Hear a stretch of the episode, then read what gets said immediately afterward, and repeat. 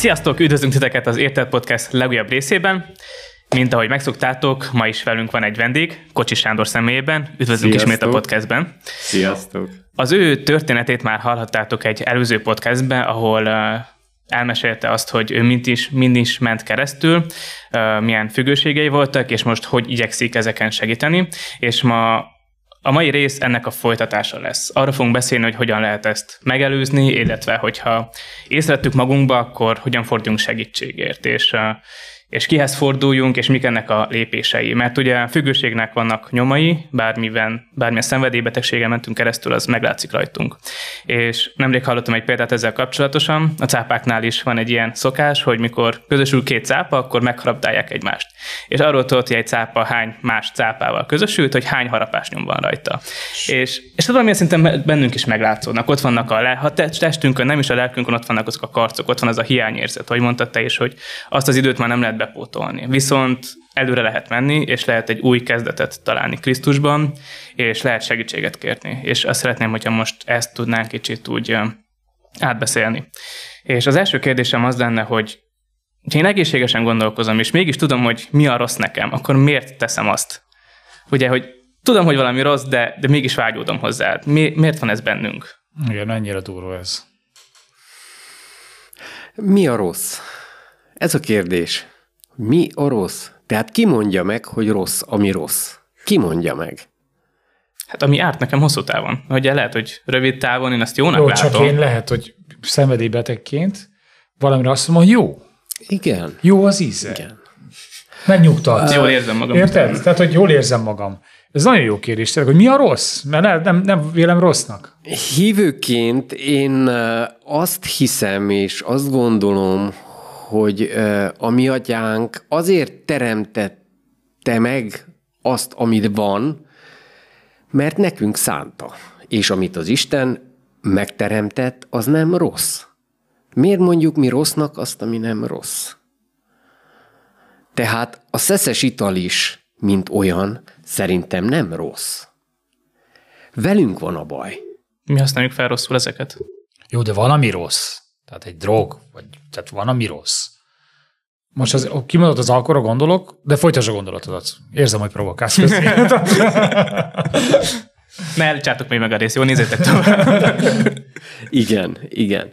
Tehát um, a jelen uh, nyugati társadalom arra épül fel, hogy fogyasszunk, fogyasszunk, fogyasszunk, fogyasszunk, mindent fogyasszunk. Oké, okay, ezzel nincsen semmi gond. Um, tényleg sok problémái van, problémája van a, a mai nap emberének, a médiában és amerre nézünk, mindenütt megoldásokat próbálnak nyújtani minden problémánkra. Sőt, akár több e, megoldást is ugyanarra a problémára. Nézzük a reklámokat, nézzük az internetet, látjuk mindenütt, hogy mi folyik. Ezzel újra csak azt mondom, hogy nincsen semmi gond. A gond azzal van, azzal a részével van a történetnek, hogy minket senki nem tanít meg gondolkodni és mérlegelni, hogy nekem valóban szükségem van arra, vagy nincsen szükségem arra. Van egy ókori történet, Mm, ha jól emlékszem, Szokratésznak uh,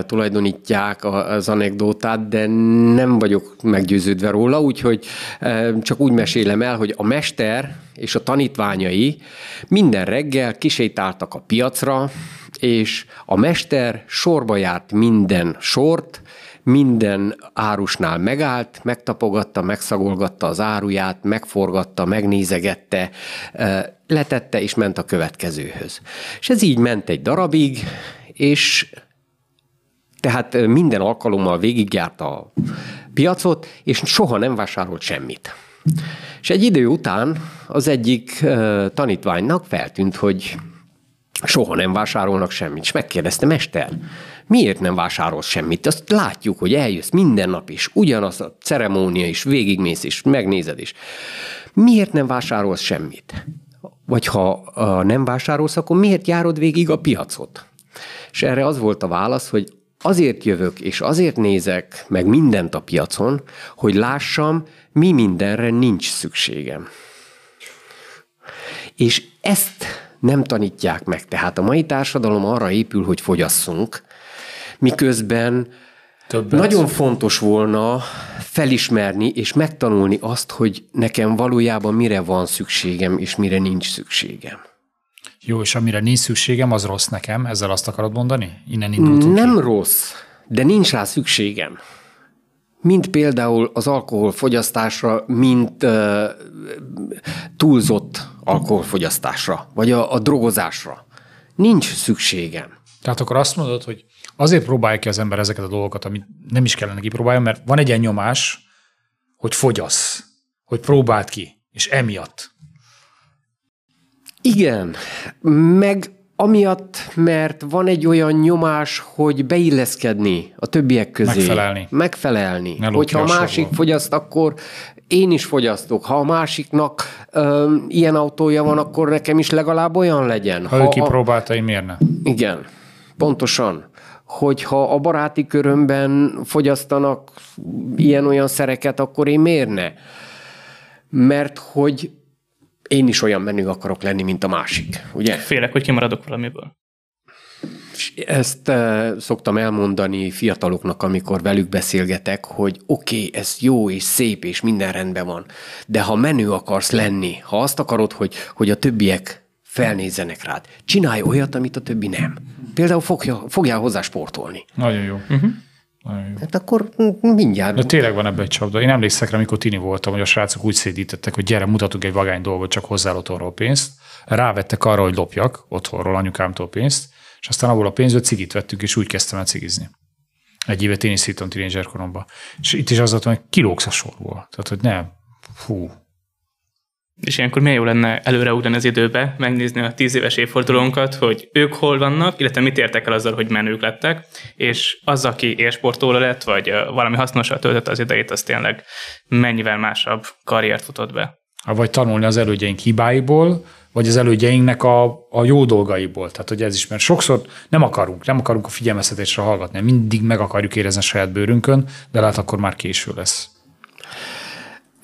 Tudjuk azt, hogy ugye tínédzser korban nagyon sok feszültségünk van, mert hogy akkor keressük az identitásunkat, akkor találjuk meg a helyünket a világban, és ez nagyon sok vívódással Hát meg a hormonhelyszítás. igen, igen, igen. Ezért nagyon veszélyeztetett ez a korosztály. A helyzet az, hogy ugye sok a stressz bennem, valamivel szeretném oldani. Legkézenfekvőbb valamilyen szerrel oldani. Világos. Saját tapasztalatom az, mondjuk annak idején nem tudom, hogy mennyire hajlottam volna erre, de saját tapasztalatom az, hogy a futással ugyanezt az eredményt érem el, hogy a sportnak egyik hatása, egy nagyon fontos hatása, hogy a kortizolt kiüríti a szervezetből. Ugye a kortizol az a stresszhormon. Azt kiüríti a szervezetből. Egy másik hatása, hogy ha öm, 25-30 percig csinálod, akkor hatalmas adag dopamint szabadít fel a szervezetbe, ami ugye az örömhormon az alkohol dopamint szabadít fel a fe- a szervezetbe, a szerencsejáték ö, a, a drogok dopamint szabadítanak fel a szervezetbe, tehát lényegében igen, lényegében a, a szenvedélybetegségeknek a hátterében a mm, dopamin adagon megkapása a, Így van. a, a cél. Így van. És ezt el tudjuk érni másképp is. Ezt én is aláhúzom, én is olvastam ilyet, hogy a mozgás a gyereknek nagyon fontos, és ez a mai világ, azt erről is beszélgettük egy podcastban, hogy bezárja őket, érted? Hogy a gép előtt legyél, a telefonod előtt legyél, hogy nem mozdulj ki, és hogy menjen, mászon fára, fusson, szaladjon, ásson, kertészkedjen, érted? Tehát, hogy biciklizzen, hogy nagyon fontos ez az ember életébe. Nem csak nyilván tinédzsernek is, tehát, hogy erre figyeljünk, fiataloknak is, de nekünk is, hogy mozogjunk, mozduljunk ki. Vagy akár ez, amit te mondasz, hogy hát heti, azt hiszem az előző adásunkban mondtad ezt, vagy nem tudom, egy személyes beszélgetés, hogy heti 40-50 kilométert futsz. Fú, hú, Nem olyan sok, nem olyan sok. nem, nem, tényleg nem, tényleg nem. De, de több az átlagnál. Hát igen, igen. A kalapos. Úgy tudom, rávetted a családodat is, nem? Tehát, hogy ők is szaladnak. Mm, én nem mondanám, hogy rávettem, hanem rájöttek ők is, Ó, hogy, hogy jó nekik. Örülök, és... hogy nem vagyunk rokonok, de, de Lóri, hasznos, a családnak. Ne kell barátkozok jobban Sándorra szerintem. Ha nem akarsz, ezt csak zárójelben említem meg, apropó sport, ha nem akarsz um, Futni? professzionálisan sportolóvá válni, csak kedvtelés szinten, akkor egy szabály, a legfontosabb szabály, tudjátok, micsoda a sportban, és itt nem konkrétan a futásra gondolok, hanem a sport úgy általában. Az, hogy nincs szabály. Értsd úgy, hogy csináld úgy, hogy neked jó lessen. Hm ne hallgass senkire, hogy, hogy ne téged ilyen tempó, utalazni. meg olyan ö, technikák, meg mit tudom én, csináld úgy, ahogy neked jól esik. Mert ha nem esik jól, előbb-utóbb megunom és nem tetszik, és abba hagyom, és minek ez az egész, és mit tudom én. És visszatérek a többi dolgaimhoz. Egy zárt kérdésem lenne itt, akkor ezek szerint mikor te szenvedélybeteg voltál, nem sportoltál? Nem, nem. Soha. Tehát én gyerekkoromban sem tinédzser koromban sem nem fociztam, nem, nem csináltam semmilyen, nem űztem semmilyen sportot, sőt, futókról meg volt a külön véleményem, hogy az se normális, aki fut. Nem zavarja senki, és akkor kilométereken keresztül. Jó, de visszatérve a témánkhoz, ezek a dolgok, amiket említettél, hogy cseréljük le futással, meg uh, még változtatható, ezek lájtosabb szituációk, ugye mikor még változtatható, mikor ez egész mentálisan eldönthető. De van akkor, mikor már valaki átlépte azt a határt, hogy nem csak kezdtelésből, hanem szenvedélybetegségből iszik, cigizik, fogyaszt bármilyen szert. Mik az első lépések ilyenkor? Hogy ugye nyilván az, hogy felismerjem magamba, de hogy ezek után mit kell tennem? Hogyha felismerem ezt, akkor meg tudom ezt oldani egyedül, ugye edzeni is lehet egy edzőterembe, vagy pedig vetetek egy applikációt, és otthon ezt megoldom magamnak. Szenvedélybetegségeknél van ilyen, hogy meg tudom én oldani magamnak, vagy szükséges egy külső hatás érjen? Van rá példa, hogy sikerült, abba hagyják, és hosszú évek óta állnak, és nem fogyasztanak szert. Ezzel csak egy apró gond van.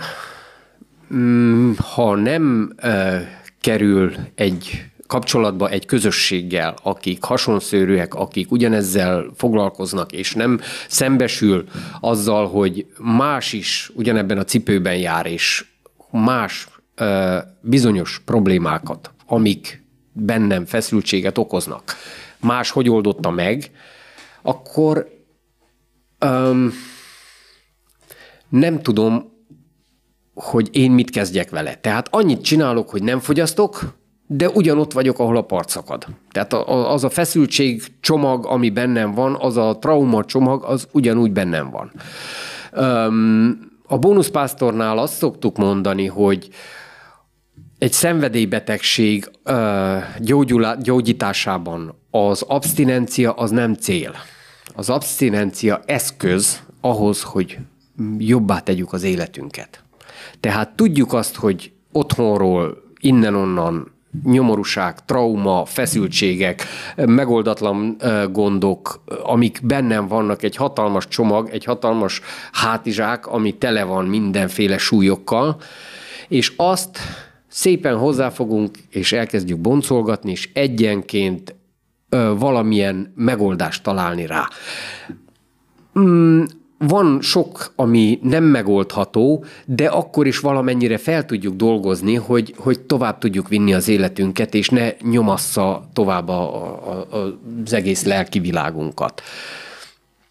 Ezért fontos az, hogy segítséget kérjünk, tehát válaszom a kérdésedre az, hogy legjobb megoldás, ha szakértő segítséget kérünk.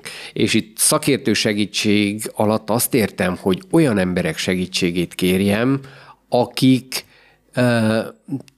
tudomásom szerint benne vannak ebben a témában. Nagyon sok orvos, nagyon sok segítőember, diakónus, lelkivezető próbál segíteni, de ha nincsen ilyen térű tapasztalata, lehet, hogy többet árt, mint uh-huh. használ. Szaktudása, vagy felkészültség. Jó szándékkal, mert nagyon Én jót akar, tehát szó nincsen arról, hogy bármilyen hátsó szándék legyen a részéről. De Például van egy olyan szenvedélybeteg körökben, van egy olyan kifejezés, hogy kemény szeretet. Hallottátok már ezt? Igen, csak nem tudom most itt mire értesz. Hát az, hogy azzal tudok egy szenvedélybetegnek legtöbbet segíteni, hogy ha hagyom, hogy koppanjon. Annyira szeretlek. És ezt tudjátok honnan jön? Olvassátok el a Szentírást. Isten annyira szeret bennünket, hogy hagyja, hogy koppanjunk, hogy hagyja, hogy megüssük magunkat. Erről Horváth Levente testvér is beszélt egyszer, amikor ott volt nálunk. Meg a Bibliában is írja, hogy az ilyenekkel ne is véltek egy asztalhoz. Hogy vegyék észre magukat. Vagy az, hogy a bűnnek a következményét engedett, hogy koppanjon a fején, üsse meg. Tehát, hogy sokan a kódependens betegek például ezt hogy akkor is kitartanak a férjük, mert akkor is ott maradnak, és hogy nem hagyom ott, nem, nem, nem állok fel. És nem, hagyd ott két hétre, hagyd ott két hónapra, hagyd ott fél évre, hagyd magára. Eh, Hogy mondjam, tehát ilyen szempontból tanácsot nem adunk. Nyilván ez egy példa volt. Vázolunk fel, hogy ezt is lehet. De a döntés az övék. Ne akarja mindig a szenvedélybeteget megfosztani attól, hogy élvezze a szenvedélynek a következményeit. Mm, szépen fogalmaztál. Na, Igen. szépen fogalmazta. védőháló, aki Igen, mind- állandóan mindig kifogom, állandóan hárítok, állandóan Igen. me- elsimítok, megint számíthat rám, újra kezdjük. Igen, eltakargatom. Pontosan erről szól, hogy ezzel tudok a legtöbbet ártani, hogy ha megvédem, ha jó, hogy nem végzi el a feladatát, nem hasítja fel a fát, megoldom másképp. Mert Adok neki újra pénzt. Igen, igen. Igen, igen. És ezzel nem csinálok mást, mint hogy fenntartom az állapotát. Mert hogy ő tudja, hogy én megoldom helyette az ő feladatait, akkor ő nyugodtan hátradőlhet, és akkor fogyaszthat tovább. Nincsen semmi gond. Tehát Kell ehhez nyilván bölcsesség, hogy hol, hol kell keménynek lennem, vagy határt szabnom, tehát nem szívtelenül mondtam én ezeket, csak példaként, meg segítse Isten a hallgatóinkat, akik ilyen, ilyen esetben vannak, de abba, ebbe a hibába se esünk, amit mondtál Sándor, hogy műkedvelő gondviselés játszunk. a lényeg az, hogy nagy-nagy szeretettel öm, határokat húzni. Vagyis, hogy megbeszélem vele, és ezt minden esetben előre le kell szögezni, és tisztázni kell a, a, a dolgokat előre. Hogy ide figyelj, mától kezdve, vagy holnaptól kezdve, ha te így viselkedsz, akkor én így fogok viselkedni. És a döntés a tied. És akkor visszaadtuk a döntés lehetőségét a kezébe, és onnantól vállalja a felelősséget. Először nem fogja elhinni, mert már nagyon sokszor volt, ismerjük, Tünde is, az én feleségem is sokszor ígérgetett meg, fenyegetett meg, mit tudom én, és akkor persze nem lett semmi. Aztán nagyon rosszul esett, amikor, Amikor végül azt mondta, hogy na most már eddig volt, és aztán, amikor meg, amit megígért, az be is tartotta. Ez nekem nagyon fájdalmas volt. De hasznodra vált. Igen, igen, hál' Istennek. Visszatérnék kicsit egy előző mondatodra, ami nem tudom, nem tudom hova tenni, hogy azt mondtad, hogy az abszinencia nem a cél, az csak egy eszköz. Igen. Akkor mi a cél? Nem azért mennek oda függők, hogy megszabaduljanak tőle? De igen, És ez hogy működik? Hogy mi a cél akkor? A cél az, hogy egy teljes, egészséges, kiteljesedett életet éljünk. Amit ugye már említettük, beszéltünk az előző adásban, hogy a szüleinknél sem láttuk. Uh-huh. De nekünk megnyílik a lehetőség, hogy javítsunk a lehet, az életünkön. A szenvedélybetegség kialakult, beszéltünk arról is, hogy több, ö, több ö, miatt, több dolog miatt alakulhat ki, vagy több ö, dolog játszik közre, de a lényeg az, a szenvedélybetegségnek az a lényege, hogy nem tudok szembenézni, nem tudok megküzdeni, nem, tudok, nem tudom vinni az életemet úgy, ahogy Istentől rendelve volt. És az abstinencia azért nem cél, és azért eszköz, mert ez az első lépés ahhoz, hogy tovább tudjam folytatni a, a, a gyógyulást. De itt nem állok meg. Tehát aki, úgy szoktuk mondani, hogy aki alkoholistaként, szenvedélybetegként megállt, és elkezdett dolgozni magán.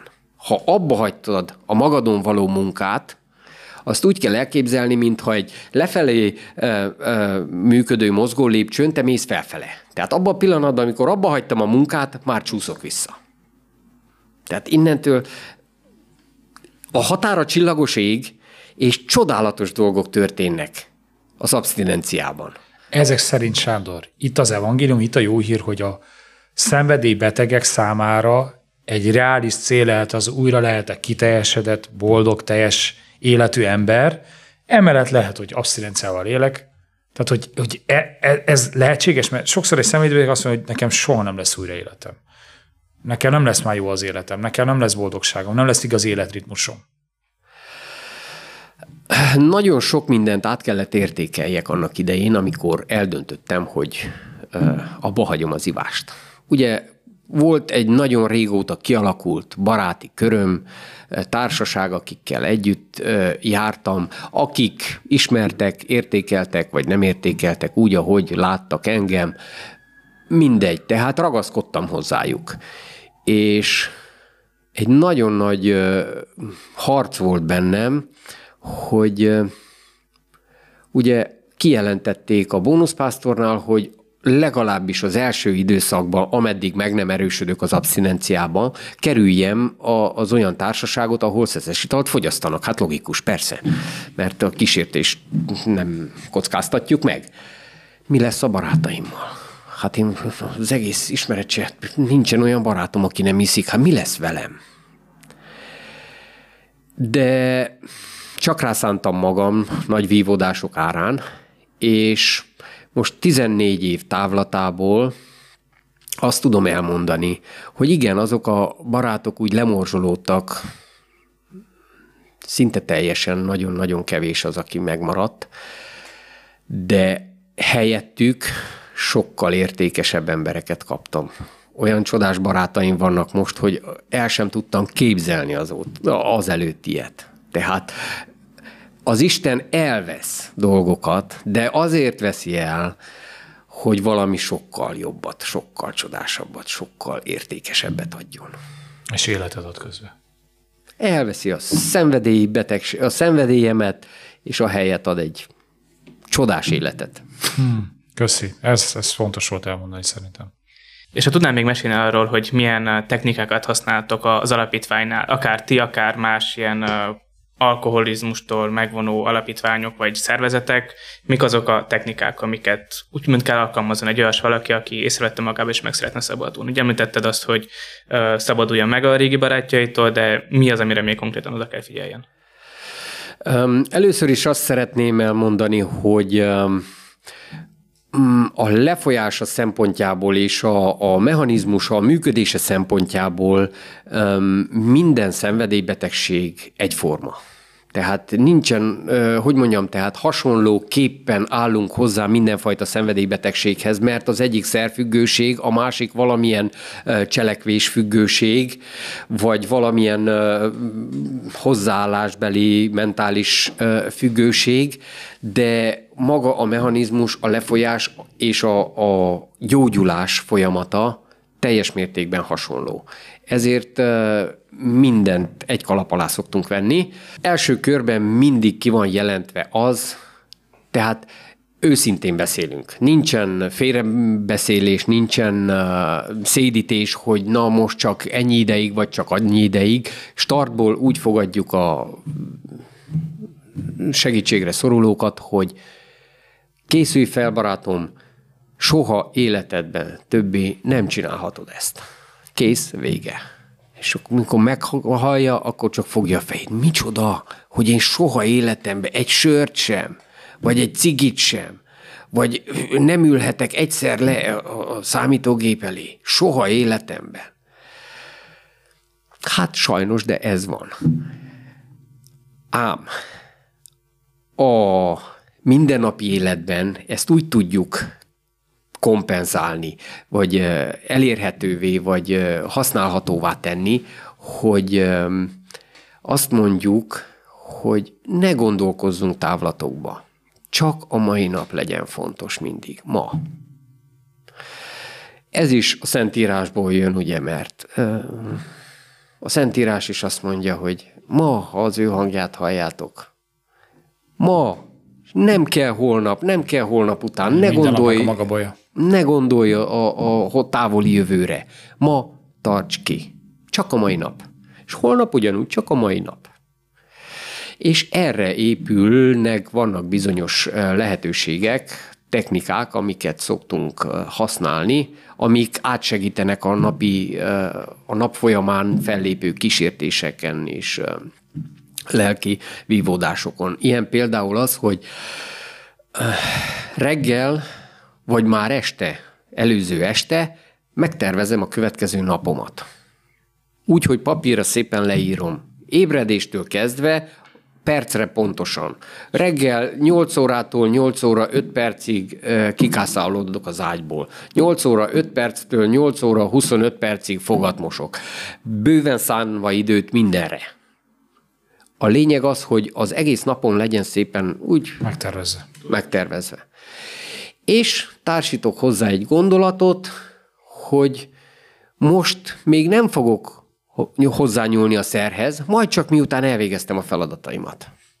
Hmm. Tehát ez már a nap, nap, napot is felbontottam órákra, vagy percekre, vagy mit tudom én. Tehát akkor már nem a mai napot kell kibírjam, csak még ezt. És amikor befejeztem, akkor hát még ott van a másik, még azt meg kell csináljam, és majd csak utána érek rá ilyesmivel foglalkozni. Ez egy, egy technika például. A másik dolog, ami még nagyon sokszor használ, az, hogy ugye ezért fontos a közösség, hogy a közösségen belül meg szoktunk választani magunknak egy-egy embert, akiben jobban megbízok, mint a többiben mondjuk, szimpatikusabb, vagy, vagy mit tudom én, és megadjuk egymásnak a telefonszámot, és amikor jön a kísértés, amikor azt érzem, hogy nem tudok uralkodni a, a vágyaimon, nincsen semmi gond, nem kell azon törjem a fejem, hogy meg kell álljak, csak előbb az a feladatom, hogy hívjam fel a másikat. Ez és vagy... akkor beszélgettünk öt percet, és az öt perc az elég ahhoz, hogy szépen elmegy a, a, a kis hirtelen Ez egyfajta számon kérhetőség. És nem egyfajta, egyfajta. Hát igen, igen, de... Meg én... nem azzal hívott fel, hogy figyelj, nálatok süt a nap, nálunk esik, hanem... Nem, hanem te nézed, Gyere, nagyon segíts. rosszul érzem magam, nagyon kívánom, azzal hívlak Fú. fel. És akkor szépen megbeszéljük, és kész. Ugyanezzel kapcsolatosan hallottam egy olyat, hogy uh, ugyanez volt a fe, a felépítése, hogy mindig egy napot bírjál ki, és a 24 óra után mindig el kellett küldjel egy SMS-t ennek a Igen. személynek, hogy figyelj, sikerült vagy nem sikerült. És akkor az ott volt a fejedbe, hogy figyelj, nekem ez nem fog sikerülni, akkor számunk kell adjak annak. És már ez a tudat is ott volt az emberbe, és segített abba, hogy kibírja, és hogy ne tegye meg.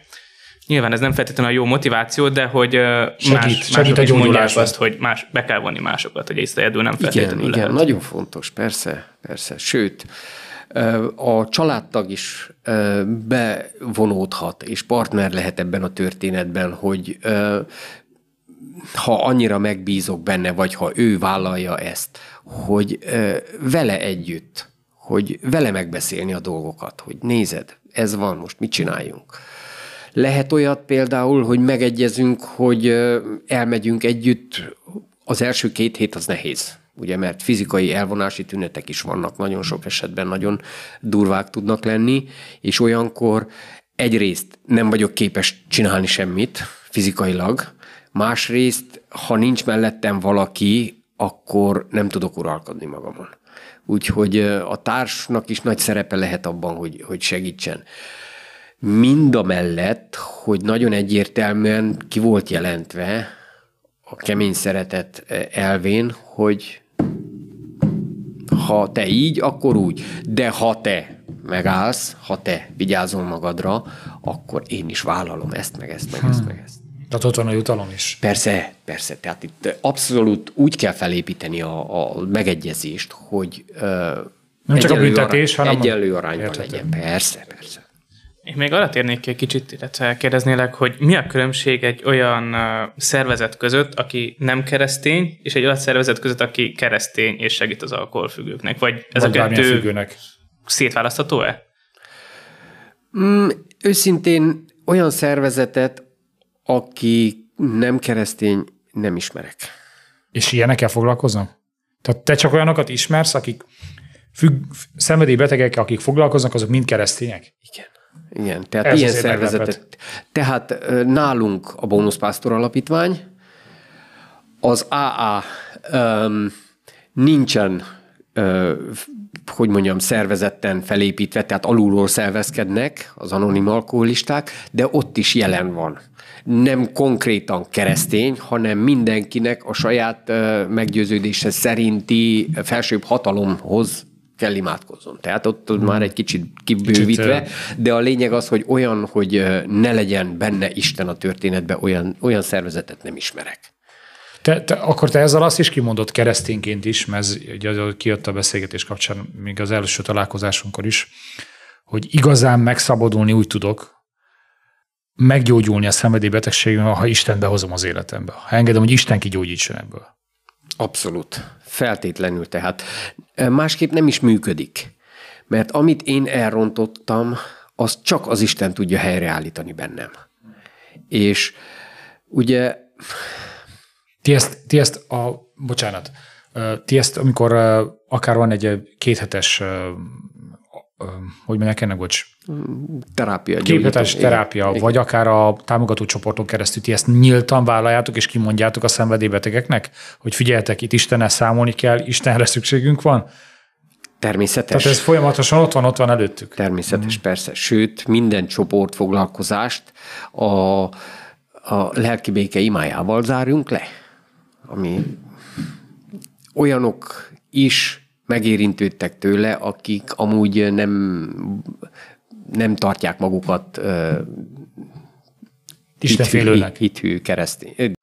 Azért kérdeztem ezt, a, hogy mi megkülönbözik egy keresztény szervezet, meg egy nem keresztény szervezet, mert hallottam egy ilyen statisztikát, nem tudom a számokat, hogy a keresztény szervezetekben lényegesen nagyobb azoknak a száma, akik tényleg ott hagyták a, a nem a szervezet, hanem a függőségüket, és meggyógyultak úgymond. Míg a nem keresztény szervezetekben ott is van egy kis, kicsi arány, de, de lényegesen sokkal kisebb. És ez is mutatja azt, hogy Krisztus nélkül nem lehet. És Igen. ő az, aki igazából elveszi. Bármilyen technikákat is alkalmazunk, kevés az egész hozzá. Erre szabadít fel Krisztus Urunk. Tehát azért jött, hogy a, az ördögnek a békjóit lerombolja. Tehát, hogy látjuk ebben a tematikában, a szenvedélybetegségben, hogy mennyire rombol a sátán. Rombolja az egyént, és rombolja azokat a családokat, azokat a közösségeket, ahol erről tanulságot tett, és Krisztus, aki mindezt gyógyítani tudja. Lehet, a múlton nem tudok változtatni, de hogy újat kezdhetek vele, újra, újra lehet életem, és megbocsájtott, felszabadít ebből, begyógyítja a módnak sebét, elképesztő mi úrunk. Igen. Most eszembe jutott egy igevers, ami elég jól megvilágítja ezt a szenvedélybetegségből való gyógyulás történetét, és a benne Istennek a szerepét. Tehát azt mondja az ige, hogy félelemmel és rettegéssel munkáljátok a ti üdvösségeteket, mert Isten az, aki munkálja bennetek mind a cselekvést, mind az akarást. És erről van szó. Tehát Isten nélkül nincs szabadulás, Istennel pedig a határa csillagos. A, nem ismerek túl sok statisztikát, de azt tudom, hogy a pszichiátriai um, kezelések hatásfoka úgymond, az körülbelül egy százalék. Nem tudom, hogy mennyire reális, tehát ha nem ennyi, akkor bocsánatot kérek. Én így tudom. És a bónuszpásztor statisztikáját ismerem még, tehát a kórházi kezelés egy százalék, és a bónuszpásztor statisztikája um, bizonyos becslések szerint kb. 50 százalék. Tehát innen látszik, hogy azért eléggé. És azt is jó volna tudni, most az, erről nem tudok konkrét adatot mondani, hogy a hívő keresztények körében mekkora különbség, mert nagyon sokan vannak azok, akik keresztényként is oda kerülnek. Igen. Tehát az, hogy keresztény vagyok, nem mentesítettől, hogy lehet, hogy valamilyen függőségbe keveredek bele. És ilyenkor még nehéz beismerni, hogy mutatom én a szépet, meg, és úgy, hogy beismerni, hogy uram, bajba vagyok. És mennem kell, és kell a segítség. Tehát, hogy fú, ez, ez a felismerés, ennek tényleg megvan a harca, a vívódása, és hogy elkötni arra, mint hogy te is mondtad az életedben. Hogyha már keresztényeknek tartunk, nemrég hallottam egy történetet, hogy két keresztény beszélgetett, mind a kettő meg volt érve, de az egyik egy olyan módból jött, ahol kiélte magát. Alkohol, pia, drog, szex, minden, amit tudott. És a másik pedig ott volt, aki egy tiszta életet élt. Ugye kis bűnei voltak, neki is kellett a megtérés, és mind a ketten megtértek. És elgondolkoztak azon, hogy oké, okay, te is meg vagy térve, én is meg vagyok térve, mind a ketten a nullán vagyunk, úgymond. Milyen, mi az előnyöd neked, aki nem érted át ezeket, az alkoholt, cigét, hasonlóakat, hozzám képest, aki kiérte mindegyiket, Isten mégis megbocsátott nekem. És egy nagyon bölcs válasza volt annak, aki nem érte át ezeket, hogy figyelj, hogyha visszagondolsz az életedre, meg én az enyémre, akkor én sokkal többet nevettem, sokkal őszintébbek voltak az érzéseim, sokkal többször nevettem úgy, hogy sírok már, annyira nevettem, és sokkal kevesebb karc van bennem. Tehát ezért ezt ne felejtsük el, és ne irigyeljük ezeket az embereket, akik ilyeneken mennek keresztül, mert sokszor mi keresztények ebbe a csapdába esünk bele, ugye ez az idősebb fivér szindróma, hogy ezt lehet így nevezni, hogy ott van a másik, aki kielte magát, és mindent megtett, és neki is meg lettek bocsánatva a bűnei, és nekem is. Akkor meg miért ne tehettem volna én meg ezt? És hogyha erről tudnál te egy kicsit mesélni, hogy szerinted miben másabb az a szabadság, amit megélsz, mint keresztény, illetve az az öröm, amit megélsz, mint szabad keresztény, illetve az az öröm, amit megélsz, mint, mint szenvedélybeteg. Mi a különbség a kettő között? Um, kezdjük jó messziről. Hm, ez jó, jó, jó nagy kérdés. igen, igen. Um, tehát, mint már említettem, elég korán elkezdtem szeszes italt fogyasztani. A feszültségeim miatt ugye a lányokat nehezen szólítottam meg, de ha megittam két pohár bort, akkor már milyen bátrabb voltam, meg egyéb ilyen nyalánkságok, és szépen lassan hozzá uh, idomult a, az érzésvilágom a szeszes ital fogyasztáshoz. Vagyis, amikor örültem, ital uh, uh, befolyása alatt voltam. Ha rossz kedvem volt, ital befolyása alatt voltam, itallal próbáltam megoldani. Ha amikor öm, valamit el kellett intézzek, ami feszültséget keltett bennem, akkor ittam egy kicsit, és akkor mindjárt bátrabb voltam. Amikor mások előtt kellett szerepelni, szólni, akkor egy kis bátorítás valami. Vizsgára kellett készülni, izgultam a vizsga miatt, egy kis konyak, és mindjárt lazább voltam. Ezzel azt akarom mondani, hogy szépen lassan, lépésről lépésre, és ezt azért mondom, hogy tanulság legyen a bizonytalan embereknek, hozzá szokott a szervezetem, én hozzászoktam, hogy minden érzésem az alkohollal volt szerves kapcsolatban. Tehát úgy éltem meg az érzéseimet, hogy ö, közben alkohol, hozzá az alkohol. alkohol befolyása alatt voltam. Tehát kapcsolódott az érzésem az alkoholfogyasztáshoz. 39 évesen, 2009-ben abba hagytam az ivást. Emberke, élni kell tovább. Örülni kell ö, szeretni kell, ö, hálásnak kell lenni. Hogyan? De nincs pia, hogy kell ezt csinálni? Hmm. Tehát újonnan kellett megtanuljak mindent. És így utólag visszagondolva, hogy milyen ez az érzés, amit most azt mondom, hogy na ez öröm, most örülök.